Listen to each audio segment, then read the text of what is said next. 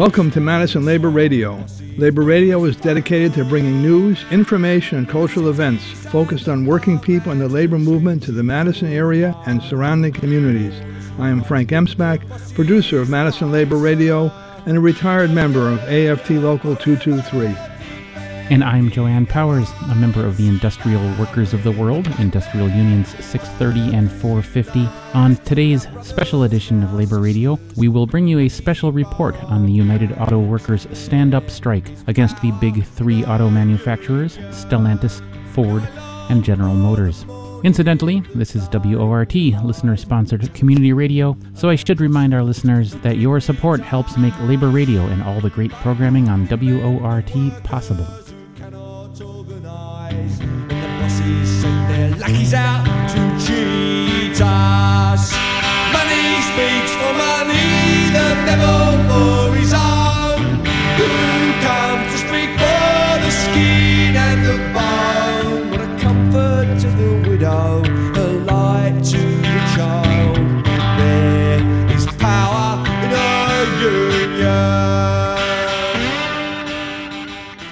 The UAW employed a unique strategy of striking individual plants from all three manufacturers at once.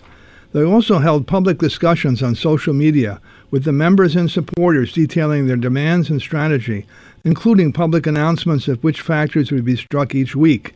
This was a huge departure from past practice and designed to bring union members in as meaningful participants rather than merely spectators of distant secret negotiations.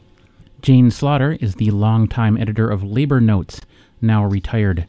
Slaughter has been reporting on the UAW for many years.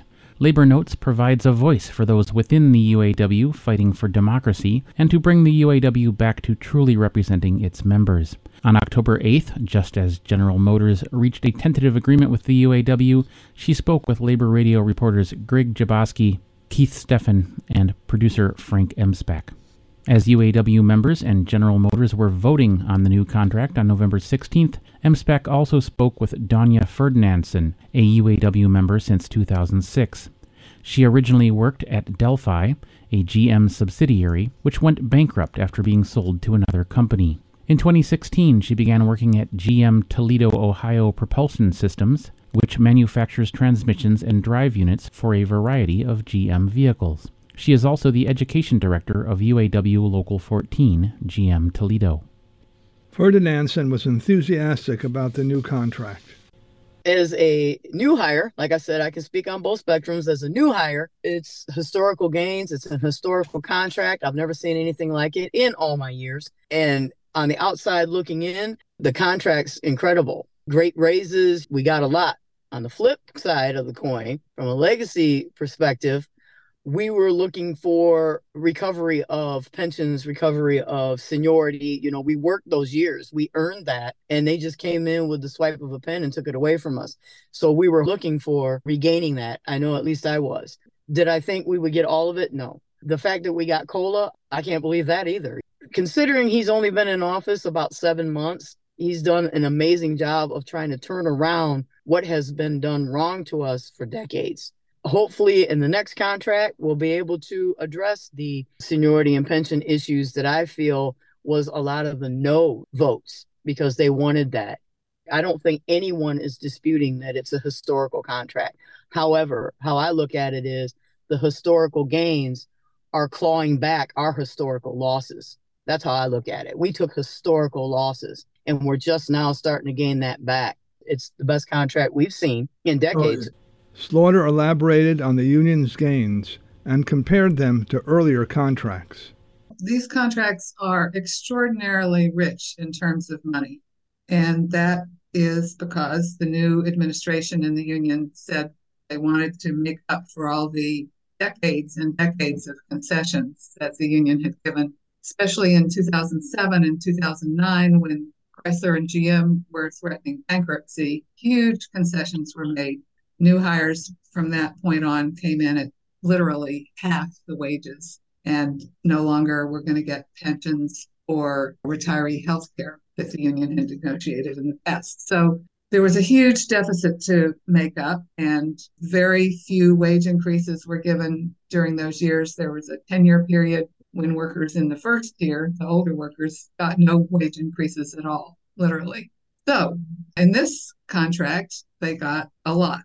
For example, if you're a so called temp worker, which is the lowest tier at any of these three companies, but they're not really temps. They really work in that capacity for years, maybe up to five years or more. By the end of this contract, you will go from maybe 18 or $19 an hour to over $42 an hour. Literally life changing for people in those lowest paid jobs.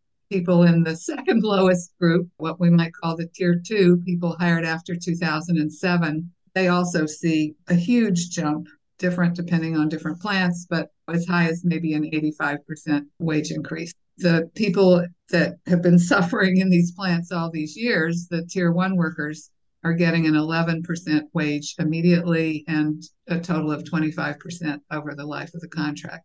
Very good in terms of comparing it to any other wage negotiation that you see in the United States although not as good as if you compare it to what they lost over all those years of concessions. Well, that's just money. I mean, we're talking also about a structure. Did the tier system disappear here? It's not completely disappeared. It's huge chunks were made in that tier structure, but not completely because they still did not get pensions or retiree health care for the second tier workers. And that's a big disappointment. But in my opinion, it was completely predictable because those two things are hideously expensive for the companies, very much deserved by the workers, but the companies resisted those things very much. What they did get was a giant increase in the 401k contributions that the second tier workers will get. The companies give 10%, and the workers are not required to match that. So that's a very, very large 401k contribution. Some people think the first tier workers might even be jealous of it. So that tier still exists. You'll still hire in as a temp, but then you have to be made into a permanent employee within nine months. That time will count toward what they call the wage progression. It used to be eight years, now it's three years. So within three years, you will be at the absolute top pay, which, as I said, by the end of the contract will be over $42 an hour. So there's still a wage progression. It'll take you a little bit of time to get to the top wage, three years, but you can get there. Whereas in the past, you could never get there. The temp wage is now going to be, I believe, I think it's $23 an hour. Used to be 16 or $17 an hour. So a big jump for them but they get almost all the good stuff. They get union representation, they get signing bonus, they get profit sharing, they get all the things that are good in the contract, including the protection of the union. It's just that their wages will progress over the course of three years till they get to the top. The contracts also included the reopening of some plants and the inclusion of other plants in the master agreement. As a result, Stellantis will reopen their 1,300 worker plant in Belvidere, Illinois, and add a battery plant. My understanding is yes, the, the reopening of the Belvidere assembly plant for a vehicle and the EV battery plant nearby, all that will be under the master agreement. A little more complicated, General Motors has a joint venture battery plant in Ohio. It's called Ultium, it's with a South Korean producer. That was organized by the UAW recently. That plant, all the workers in that area, this is the Lordstown, Ohio area, that plant was shut down, that famous plant. All those workers had to move away. They will have the right of return and come in as full top wage master agreement GM workers. The new hires in that plant will have to start at a lower wage, 75%. The UAW could not force GM to bargain over this Ultium plant legally because it's a joint venture. It's not part of GM. But they used the pressure of their strike, and GM came to finally say, yes, we will put these people under the national master agreement, but at a lower wage. So that was as far as the union was able to go. But they consider that very good, going from nothing essentially to being under the master agreement, and they can build on it in the next contract. And what about Ford? Ford was slightly less good. Ford was the very first one that was settled. They have two already existing plants, and the agreement was that they could be brought under the National Master Agreement once a majority of workers agree. So that'll be easy. Those people will come under the National Master Agreement. They didn't get that for some other battery plants that Ford is in joint ventures with. So the union is going to have to try to organize those workers the old fashioned way. However, I would think that with the strength of this new contract, that should happen pretty easily. Included in the contract with General Motors will be the construction of a new unionized electric vehicle plant. Ferdinandsen commented. I think that's an amazing thing. People did not think that that could happen, and President Fain got that. I just can't believe he even got it into the contracts. I commend him for that and his negotiating teams for being able to get the EV work under the umbrella because that's going to be important. People might not see it right now because it's it's kind of minimal right now, but in the long run, that's going to be very important that we were able to get that under our master agreement. Slaughter notes that one of the major issues addressed in the new contracts is that of temporary workers. The contract with Ford limits temporary workers to 8% of the workforce all of which moved to permanent status within nine months. To me, this was a huge step forward, the union trying to put limits on how many temps could be hired, because that was a big issue over the last few contracts, and the companies continually violated it, and the union let them. And workers were very disappointed that if they were temps and they thought they had been promised that they would be made permanent and then they weren't. So putting a cap that now will have to be enforced is really important. The contracts extend the union's right to strike to include issues of product placement and plant closings, and also include some language related to outsourcing. But Slaughter doesn't have much faith in that being enforced. The no strike clause says you can only strike over a couple of things. One is production standards, and one is health and safety. Those are local strikes on the local level. But now the union has the right to strike over plant closings, but also over product placement and investment decisions. There may be some language on outsourcing, but frankly, I am skeptical of any such language because there always is such language and it's always violated. The company always finds a way to get around it. This is still capitalism, and I think the companies are going to keep trying to not pay highly paid workers as much as they can. By November 17th, it was clear that the contracts would pass at all three companies. However, despite these significant gains, there was some substantial opposition among rank and file voters, especially at General Motors. It's been very interesting to me to see how high people's expectations were raised. These contracts contain four times as much in terms of money as the previous contract, and of course, much, much more than those concessionary contracts. But people were believing so strongly in this new UAW leadership that they wanted more. Some, let me just say some, of the majority are voting yes, but a large minority is disappointed that they didn't get $40 an hour immediately instead of four years from now, or that the second tier didn't get mm-hmm. their pensions and retiree health care. That would have been huge. So we're seeing in some plants a larger no vote on the contract than might have been expected just because expectations were so high. The UAW victory had immediate effects across the industry, especially at non union manufacturers. Well, as we all know, in the auto industry, Toyota and Honda immediately started giving raises. So unions set a bar, and non-union companies they try to keep the unions out. But those employees of Toyota, Tesla, and everyone else that just started dishing out raises, that company could have done that for you all along, and they didn't. So because of the unions, it forced their hand.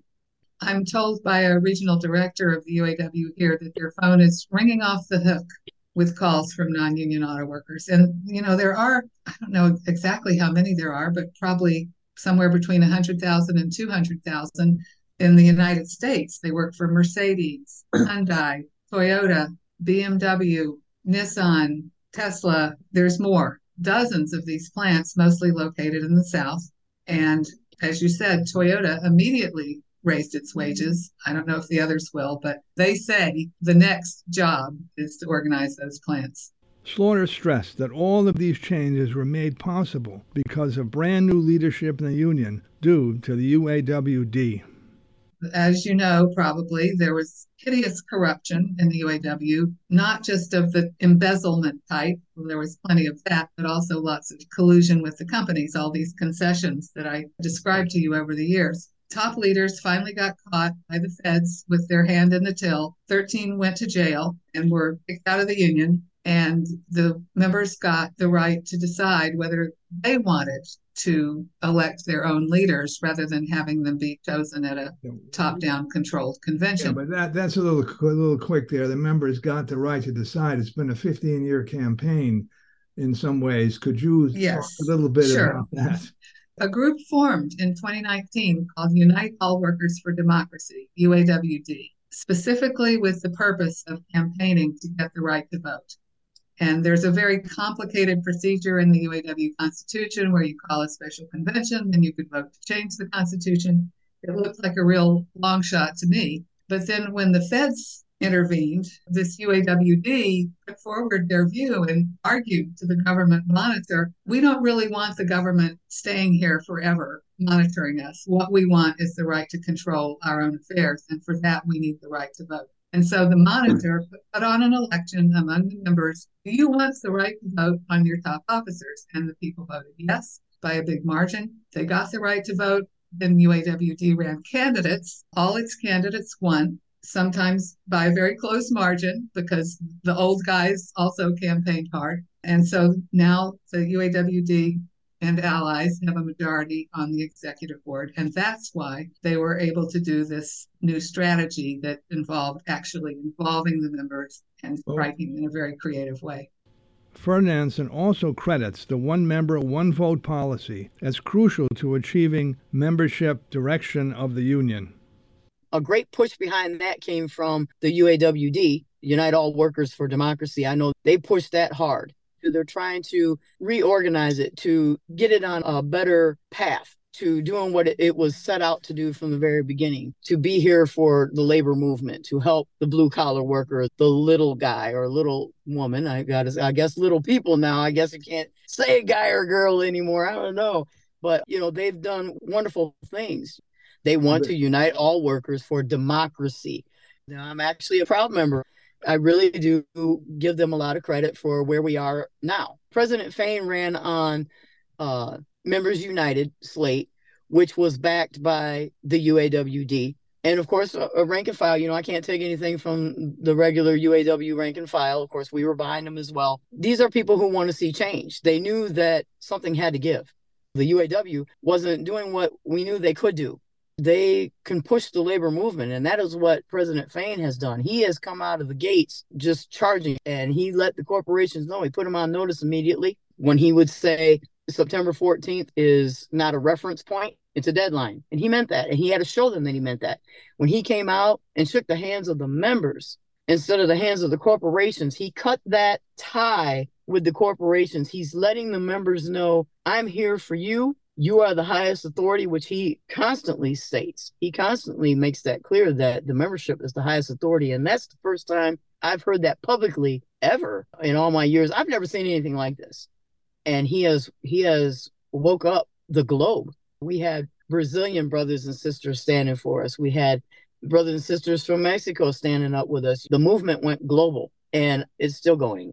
UAWD is great to have. The members united is great to have. The members in general are great to have. But if you don't have someone leading us with the fire, with the with the guts, with the gumption to go forward with what we need them to go forward with, all of that doesn't even matter. Everything fell into place, I feel, for a reason. It's our time. Like President Fain said, it's our defining moment. So it's time for change. It's time to show these corporations they can't keep bullying us. They can't keep making billions and billions of dollars every year, paying CEOs 29, 25, 21 million dollars every single year. And then when it comes to us, we're broke. You can't have stock buybacks into the millions or the billions and keep telling the worker, we're broke. We can't afford to give you.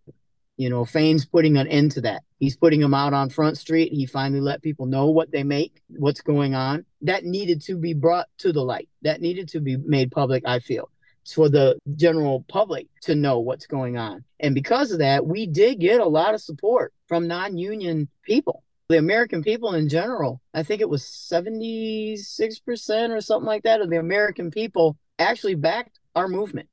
Throughout this process, Ferdinandsen has clearly become a big supporter of UAW President Shawn Fain and his change in tactics and that's what I like about President Fain, man. He's got that fight. He's got that flame you, under it. Before he ran for office, I had never met him. I had heard of him. I had heard that there was times where they had locked him out of different conventions and stuff like that because he would go against the grain. He would tell them, you know, this isn't right, this is wrong, you know, whatever he would be saying at the time, and they'd lock him out. He's been a rebel for a long time. And I did know that of him. So I listened to the debate and whatnot. And I was able to get a hold of him. I was able to call him. He didn't answer when I called, but I'll tell you what, he called me back. He actually called me back and he talked to me and he took time with everything that he was doing. He took time out to discuss my personal situation. He didn't have to do that.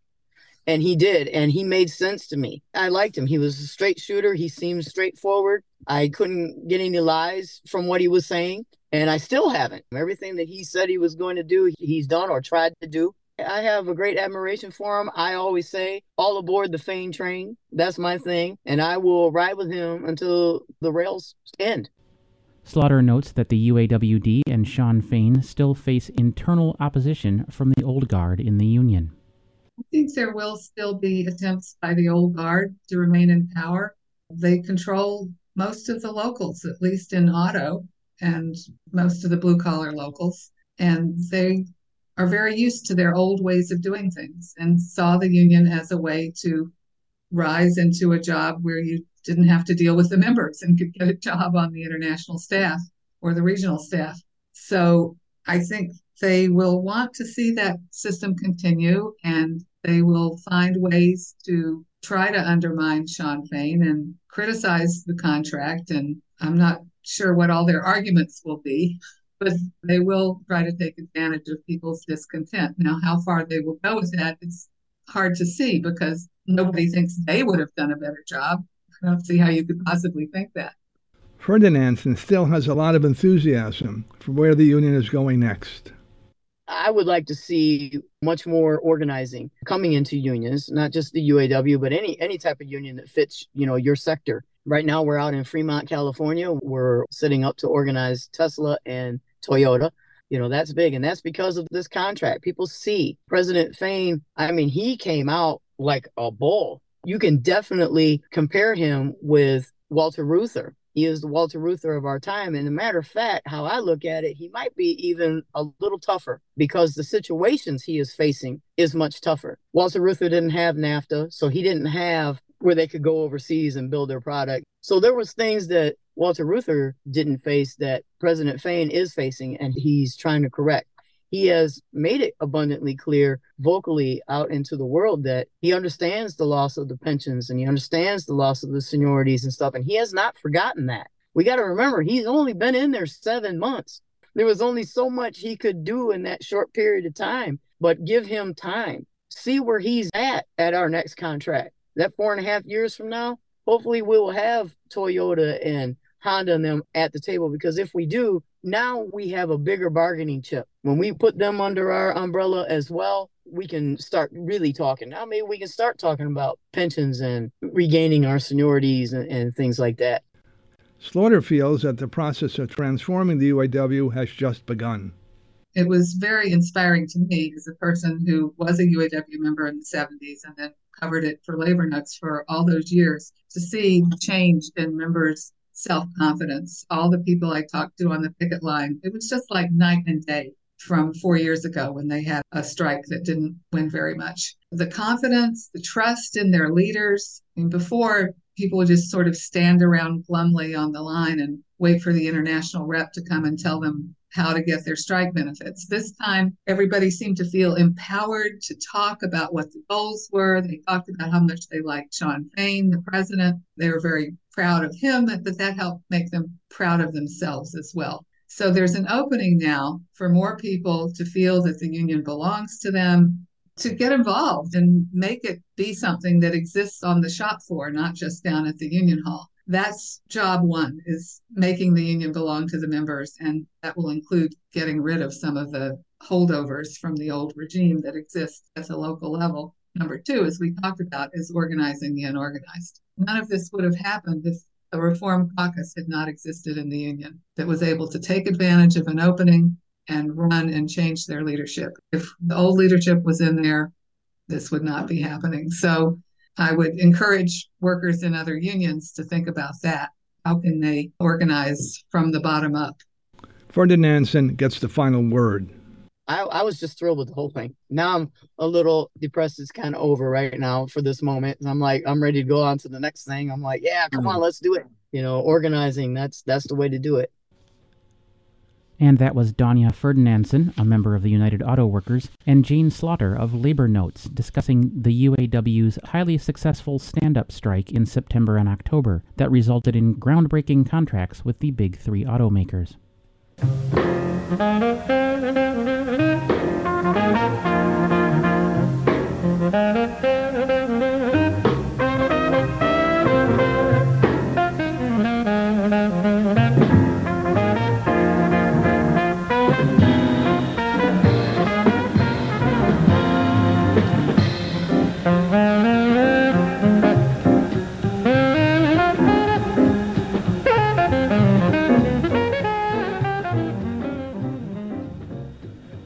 Thanks for listening to this special edition of Madison Labor Radio. I'm Frank Emspak. Thanks to reporters Greg Jaboski and Keith Steffen for contributing to this program. Special thanks to damage control specialist and producer for this special, Joanne Powers, and members of IBEW Local 2304 WORT Staff Collective. And I'm Joanne Powers. We'd also like to thank all of the generous contributors to Labor Radio and WORT. Please stay tuned for the Blues Cruise with Dave Watts and the Professor Bill Clark. And remember, next week, December 1st, WORT will be celebrating its 48th birthday with our annual Birthday Boost fundraiser, followed on December 10th at 7 p.m. with the associated party WORT's Birthday Bash at the Bur Oak.